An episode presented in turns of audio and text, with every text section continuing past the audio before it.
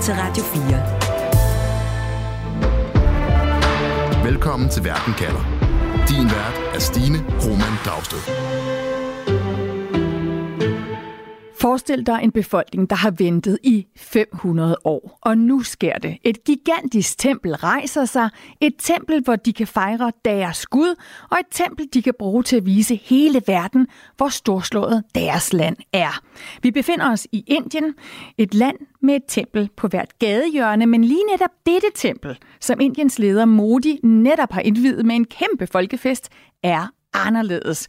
For templet bliver kaldt Indiens Vatikanet eller Mekka. Det er et sted, hvor 150.000 pilgrimme ventes at strømme til hver dag.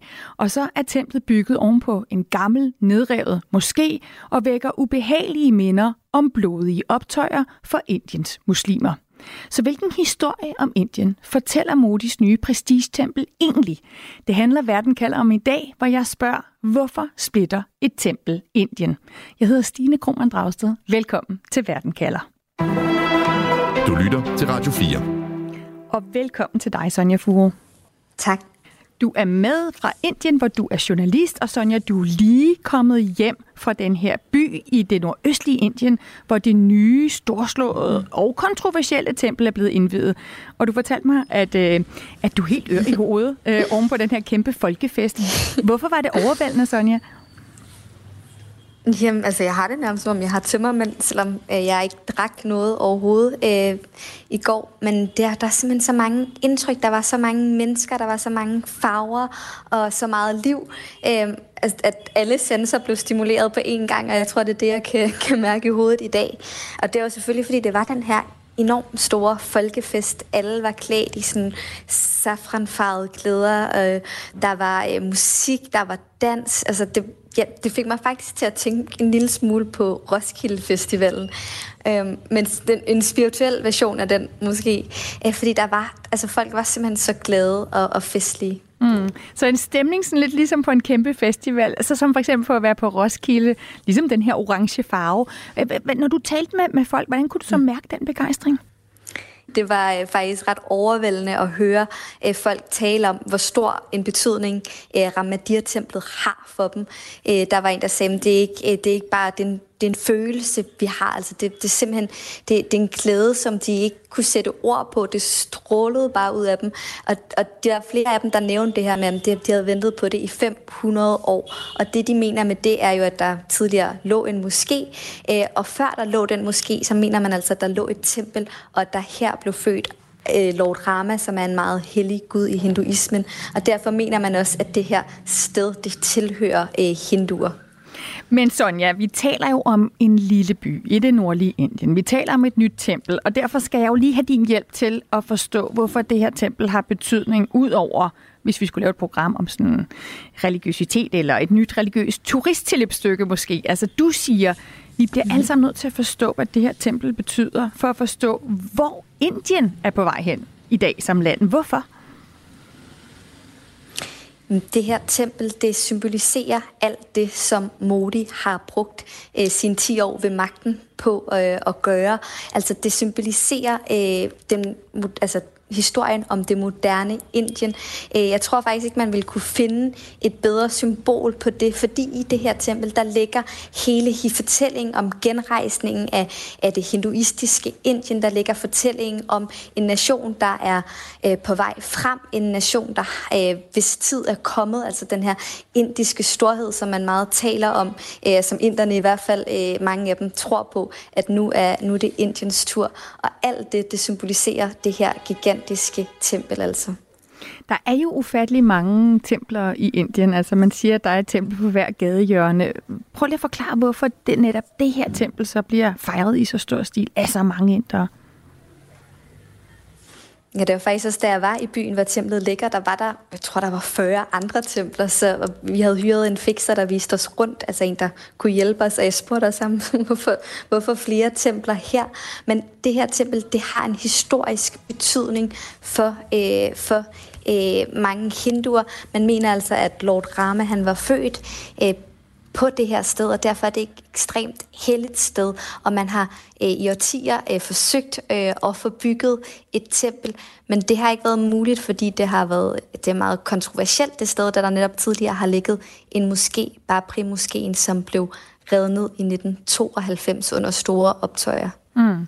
Og de optøjer og de arter, der ligger der, dem vender vi tilbage til. Men, men, men forklar mig også lige, altså, det er jo fascinerende mm, at høre om det her tempel, og høre indere, der sammenligner templet her med, med Vatikanet i Rom, eller med Mekka.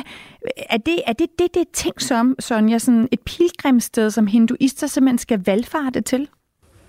Ja, det, det er det. Altså, man regner med, at der vil komme 20 millioner besøgende om året. Øh, der var allerede den første uge her, har der været, øh, mener man, mellem 300 og 700.000 mennesker, altså på en uge. Så det, man, man forventer, at det her det bliver et, øh, et nyt Taj Mahal, kunne man også sige. Altså et sted, som skal tiltrække turister. Øh, på et år har man også formået at bygge en lufthavn, simpelthen for at, at kunne få alle de her mennesker transporteret til den her lille by i, i Nordindien. Så man har meget store forventninger til det. Jeg var også, øh, da jeg var i byen, der var jeg oppe på, en tagtag, på et tagtag, øh, eller op på taget af et hus, hvor der, øhm, der var en mand, der viste mig rundt. Han, han havde boet der, siden han var barn, og fra det her tag, der kunne han se templet. Og han fortalte meget begejstret, hvordan han nu vil lave hele huset til øh, et lille hotel. Øh, så det er også fortælling om, om den her, øh, altså en by, der bliver et, øh, et turistmekka. Og der er store forventninger til, hvad det kan indbringe for de lokale. Og kan man se det på templet? Altså kan man se, at det er ting så storslået, at det er ting til den her kæmpe skala? Ja, altså det er et gigantisk øh, tempel. Det strækker sig over 300.000 kvadratmeter. Det er lavet af lyserød sandsten og sort granit. Og så hviler der sådan jeg tror, mener, det er 6.000 kvadratmeter hvid marmor på toppen af det. Øh, så det er et meget overvældende uh, tempel, og det får jo de andre templer i, i den lille by til at, til at altså, ikke, de, de stråler ikke helt på samme måde. Det er helt klart, at det her tempel, det er en manifestation af hindu-nationalismen simpelthen. Ved vi noget om, hvad det koster, og, og hvem der betaler for sådan et, et kæmpe byggeprojekt? Altså, det har kostet mange, mange millioner, og det vi ved er også, at det har, øh, at det har fået mange donationer. Der er rige inder øh, rundt om i hele verden, der har betalt for det her tempel, øh, fordi man jo ønsker øh, at skulle se den her genrejsning af et stærkt Indien. Så der er rige inder i diasporaen, der har givet øh, millionbeløb til øh, det her øh, hindu-tempel. Men det er altså ikke alle indere, der er inkluderet i den her folkefest. Lad os lige kigge på, hvorfor det her tempel ikke kun vækker begejstring, men også vækker minder om en intern blodig splittelse i Indien. Du lytter til Verden kalder på Radio 4. Inderne fejrer altså i de her dage åbningen af et nyt kæmpe tempel, som Indiens leder Modi og Modis hindu-nationalistiske parti har været primus motor i at få bygget. Men Sonja Fu, journalist med for Indien, hvor du altså besøgt byen med det her nye tempel. Det er ikke alle indre, der er begejstrede. Hvem er det, der ikke deltager i fejringen af det nye gigantiske tempel? Men det er jo i høj grad den muslimske minoritet i Indien, som består af 200 millioner øh, indiske muslimer. Og det gør det jo ikke, fordi at der tidligere lå et, øh, en moské på den grund, øh, hvor der nu er, er bygget et gigantisk øh, tempel. Og det blev, den måske blev revet ned i 1992 under voldsomme optøjer. Øh, der var militante hindu ekstrem eller der var øh, hvad hedder det, militante hindu-nationalister, der, der ledte det her optog og simpelthen smadrede moskeen. Og det blev også ledet af BJP, som er regeringspartiet i Indien. Og man taler om 1992 som sådan skældsættende øjeblik i Indiens historie. Fordi det, der før havde været sådan det ekstreme. Der har jo altid været konflikt mellem hinduer og muslimer i Indien. Øh, Gandhi han blev skudt af en hindu-nationalist, øh, der mente, at han var for inkluderende over for muslimer. Men 1992 var alligevel noget andet, fordi her blev det, der tidligere havde været ekstremt, og man ikke havde tilladt på den måde. Det begyndte at blive mere mainstream. Altså man lod simpelthen eh, de her militante hindu-nationalister øh, smadre moskeen. Altså man stoppede det ikke, øh, og det kunne man jo have gjort. Altså det kræver jo alligevel noget øh, at, at, at på den måde øh, rive en helt moské ned. Hvad skete der, da der blev optøjer? Altså, hvad var resultatet? Der var flere tusind mennesker, der døde. Langt størstedelen af dem var indiske muslimer. Og det er jo også det, der har gjort, at, der, at når jeg har talt med indiske muslimer øh, op til åbningen af Ramadir-templet, så er der mange af dem, der har fortalt mig, at de har været bange for, hvad, hvad der kunne ske, øh, om de skulle frygte noget, om de, og der er også mange af dem, der ikke øh, har tur øh, deltage i åbningen. Øh, da jeg var der, der når jeg talte med mange af de hinduer, der var til stede, sagde de, at det her det er en fest for alle, og øh, muslimer har også til at fejre det, men jeg mødte ikke nogen muslimer, der var der. Jeg kunne ikke se nogen, der bare tørklæde eller sådan tydeligt øh, var muslimske øh, inder. Indien er jo et land øh, med en majoritet af hinduister, men som du siger, så bor der også altså mange muslimer, øh, 200 millioner muslimer, og, og Indien har længe brystet sig af at være det her sekulære land, ikke? hvor forskellige religiøse grupper kunne mm. leve fredeligt side om side. Både hinduister, muslimer, kristne og andre religiøse mindretal. Hvorfor betyder det så meget for de hinduer, du mødte ved templet, at det er lige der, det blev bygget?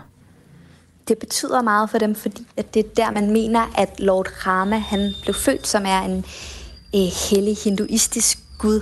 Øh, og man mener altså, at der lå et tempel, inden der lå en moské der. Øh, og der ved det tempel, der blev Lord Rama født. Så det er et meget helligt sted for mange hinduer, og man kunne se det til åbningen. Altså Lord Rama, han hang øh, som en papfigur langs vejen op til templet, og øh, folk de hyldede Lord Rama, og der var også flere af dem, jeg talte med, der fortalte om, hvor, hvor, øh, hvor, fantastisk, hvor fantastisk det synes, øh, han er. Øh, I hinduismen har man jo flere guder, men altså han er en af de helt store og faktisk allerede da jeg kom i lufthavnen, der, det første jeg så, det var en papfigur af Lord Rama. Øh, så det er noget, der, der fylder rigtig meget for mange hinduer, at det var der, han var født, og de mener altså, at det her sted, det tilhører hinduer.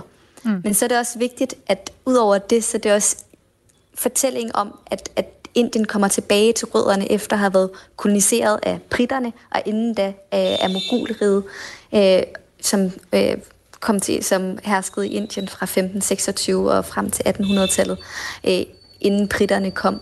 Så det her det er altså også fortælling om et Indien, som rejser sig og, og, og tager magten og finder tilbage til sin øh, oprindelige identitet.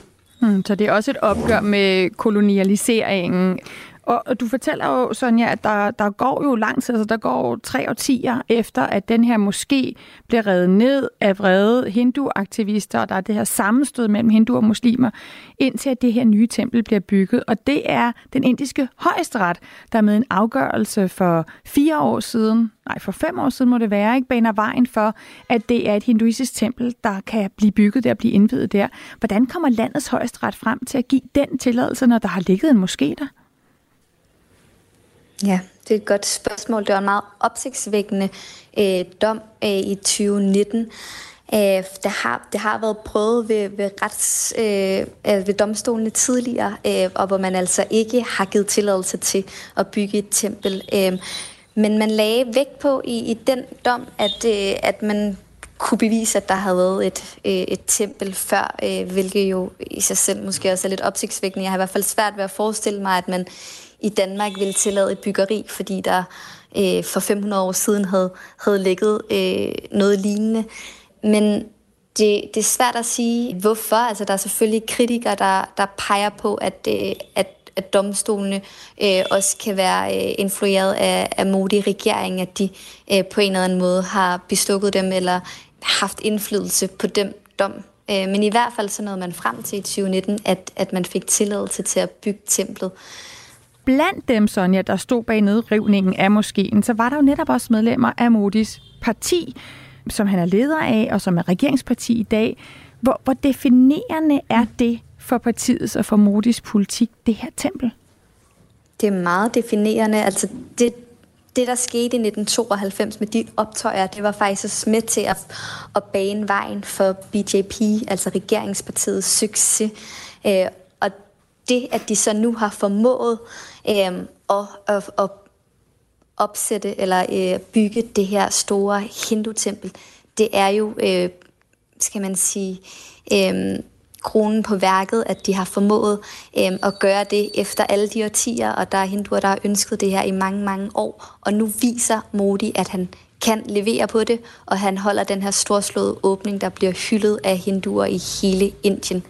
Så det her nye store indiske tempel, det handler altså om, om genrejsning, det handler også om øh, en blodig religiøs konflikt, det handler om, hvilket land Indien er ved at udvikle sig til, og så bliver det jo bygget netop som inderne skal til valgurnerne og beslutte, om de vil genvælge premierminister Modi. Radio 4. Ikke så forudsigeligt. Sonja Furo, journalist bosat i Indien. Du har fortalt om den her massive fejring af Indiens nye tempel, som øh, premierminister Modi er med til at indvige. Og vi ser jo altså Modi som jo er den her magtfulde mand i verdens øh, mest folkerige land, der bøjer sig i stødet for den her store statue med hinduguden inde i templet. Han placerer en lyserød blomst for foden af, af, af Lord Rama der. Mm. Men det handler jo ikke bare om, at han hylder hinduismen modigt. Det handler også om, at han er ved at skyde sin egen politiske valgkamp i gang. Hvordan det? Mm, ja, altså faktisk så er templet jo ikke færdigbygget, så det er jo bestemt ikke tilfældigt, at man åbner det nu. Det er jo fordi, det er valgår i Indien. Øh, og der er også øhm, meget religiøse hinduer, der har kritiseret det, at man vælger at åbne templet, inden det er færdigbygget. Uh, men det gør han jo, fordi at det her det viser, at øh, Modi han er en leder, som øh, er i stand til øh, at løse og levere. Altså han formår at, at, at indvige det her tempel, som man har ønsket i mange, mange årtier. Og så samtidig så rammer det jo hans kernevælgere lige i hjertet, altså hindu-nationalisterne, der mener, at, at Indien skal være en, øh, en hindu-stat, eller i hvert fald nogle af dem mener det, og at man skal gå fra at være den her sekulære stat, hvor man jo ellers har hyldet, øh, at man, der har været plads til øh, mange forskellige trosretninger, har kunne leve side om side, men nu at den her, det her hindu-tempel, det manifesterer øh, jo, at der er en, en statsreligion, i hvert fald i, i langt højere grad, end der har været tidligere, og det er hinduisme. Så, så du siger, det er sådan på en eller anden måde sådan identitetspolitik på, på et helt nyt plan? Det er i høj grad identitetspolitik. Øh, det er, øh, ja, det kan man sige, det er i hvert fald et, øh, et tempel, der ikke der, der symboliserer meget mere end øh, noget religiøst. Det er både politisk og kulturelt og i identitetspolitik, ja. Hvordan ser den politiske opposition, altså nu går vi ind i et valgår, hvordan ser den politiske opposition i Indien på templet? Ja, der er stor del af oppositionen, der, der boykottede åbningen. Det har jo ellers været et ønske også for mange oppositionen at, at få et, et tempel her. Men det er klart, at de stejler over, at det bliver politiseret på den måde, og at det, at det så tydeligt er en del af, af Modis øh, valgkampagne. Øh, så, der, øh, så der er mange af dem, der har boykottet det. Oppositionen står ikke særlig stærkt i Indien, men det de prøver at gøre, det er at, at være den her modfortælling til, til Modis Hindu-Indien øh, ved øh, at, at tale om, at der skal være plads til, at Indien er, en sekulær stat, og at der skal være plads til alle minoriteter osv. Det var også det, vi så med øh, Rahul Gandhi, der leder af oppositionen sidste år, hvor han gik tværs gennem Indien, med netop den fortælling om, at, at, der, at Indien er så mangfoldigt, at der skal være plads til alle. Og så er det bygget, det her tempel, i, det nordøstlige, i den her nordøstlige delstat i Indien, på grænsen til Nepal. Og, og det er et af landets mest øh, befolkede, øh, altså en af landets mest befolkede delstater. Er det vigtigt at gøre sig populær netop der for Modi? Ja, altså Uttar Pradesh er den mest folkerige delstat i Indien. Øh, så den er vigtig i forhold til valget øhm, og pladserne i, i parlamentet. Så det er, er, er bestemt vigtigt for Modi at få, øh, øh, få stemmer der. Det der er ingen tvivl om. Og Yogi, som er delstatsleder i Uttar Pradesh, han er, øhm, han er også fra BJP og er den her øh, hindu-præst. Han går altid klædt i, i orange. Øh, og det øh, taler også lige ind i hans øh, vælgersegment, at man vælger at, at at åbne templet der. Mm. Og dem, du så mødte i den her delstat, øh, altså hvor meget det her handler om at fejre hinduisme som religion, og hvor meget handler det om, at, at folk i den her delstat jo også er glade for, at der kommer penge og opmærksomhed og pilgrimme, altså turister til det her område? Det handler i hvert fald ikke kun om religion, det er helt sikkert. Altså, det er jo ekstremt politiseret, den her åbning af Ramadir-templet. Øh, og i det ligger der selvfølgelig også en interesse i økonomi og i turisme. Øh, men det handler øh, først og fremmest om at vise Indiens storhed og vise, at øh, man kan levere, altså at Modi kan levere og på den måde tiltrække endnu flere stemmer og altså blive det her, den her meget store øh, leder i Indien, som han jo allerede øh, har status af hos mange. Altså, de taler meget om hinduismen som noget helt særligt, altså sådan hævet over andre trosretninger. Når jeg spurgte, om sådan, spurgte ind til det som en religion, så rettede de mig og sagde, at det, det er ikke en religion, det er en spiritualitet, det er større end, end andre religioner. Og, og grunden til, at jeg nævner det også, fordi det er meget også den fortælling, der hersker i Indien, i hvert fald hvis man taler med, med folk, øh, der er øh, hindu-nationalistiske, altså at de simpelthen overlegner og hævet over øh, mange andre folk. Det er sådan den øh, fornemmelse, man får, når man taler med mange, at, at der, er, der er noget helt specielt i Indien, og nu er verden endelig ved at få øjnene op for det. Hmm. Så hvor stærkt står Modi forud for det her valg? Jamen, altså man kunne nærmest tro, at han ikke kunne stå stærkere inden. Øh, der er jo, øh, han har jo virkelig øh, formået at, at, at holde øh, nogle øh, milepæle. Altså vi så det i sommer, da man... Eller ikke holde nogle milepæle. Han har virkelig nået nogle milepæle. Han, vi så det i sommer, da Indien formåede at lande på månen. Vi så det, da de var værter fra G20. Og nu altså med det her store åbning af det store Ramadir-tempel. Og det gør øh, uden tvivl, at han, han får endnu flere stemmer, end han ellers ville have gjort. Det tror jeg. Og så har oppositionen, øh, oppositionspartierne, de har forsøgt at samle sig i en fælles front imod Modi, som står så stærkt. Er der på trods af det mm. ikke nogen af dem, der ser ud til at kunne udfordre ham, Sonja? Nej, altså man har jo samlet sig i den her opposition under det, man kalder India. Øhm, ah, det er øh, altså det er nærmest øhm, det komisk, eller ikke kom, det tragikomisk at se, at de øh, ikke kan finde sammen i en stærk opposition hvor man skulle tænke, at der ville være øh, vælgere i en, i en modfortælling også til Modis meget nationalistiske, især hindu-nationalistiske øh, fortælling. Men de, de, de famler, og de kan ikke finde ud af at stå sammen. Og der har lige været, øh, der var for et par måneder siden, var der valg i fire delstater, hvor øh, Kongresspartiet øh, tabte stort til BJP, som er regeringspartiet, og BJP vandt tre ud af fire delstater. Og det øh, ja, er jo igen endnu et, en milepæl for Modi, og, et, øh, og giver os et hint om, hvordan øh, valget øh, kommer til at forløbe i foråret. Du lytter til Radio 4. Der er folkefest og festivalstemning i Indien, hvor landets leder Modi har indvidet et nyt gigantisk tempel. Et tempel, der skal vise omverdenen, hvad det moderne Indien kan, men også et dybt kontroversielt tempel, som langt fra alle indere fejrer. Og derfor så spørger jeg i Verden kalder i dag, hvorfor splitter et tempel Indien? Sonja Fu, hvad er dit svar på det spørgsmål? Det gør det, fordi det har en ekstrem kontroversiel historie. Der, hvor templet ligger, var der tidligere øh, en moské, Bapri moské, moskeen, som blev revet ned i 1992 under store optøjer, og det øh, op i konflikten mellem hinduer og muslimer i Indien. Det var meget blodigt. Der var flere tusind, der døde, øh, hovedsageligt muslimer.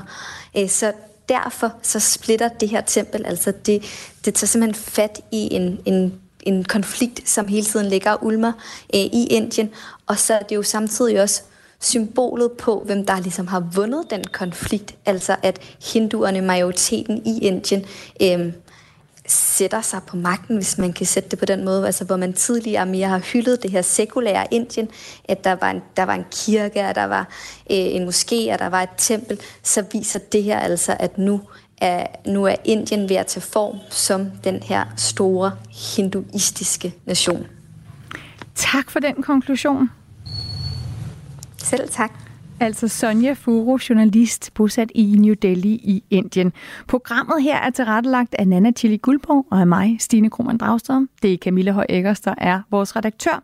Husk, at du altid kan lytte til Verden kalder som podcast. Når du har fundet Verden kalder podcasten, så tryk følg, så får du leveret de seneste episoder lige til dig. Du har lyttet til en podcast fra Radio 4. Find flere episoder i vores app, eller der, hvor du lytter til podcast. Radio 4. Ikke så forudsigeligt.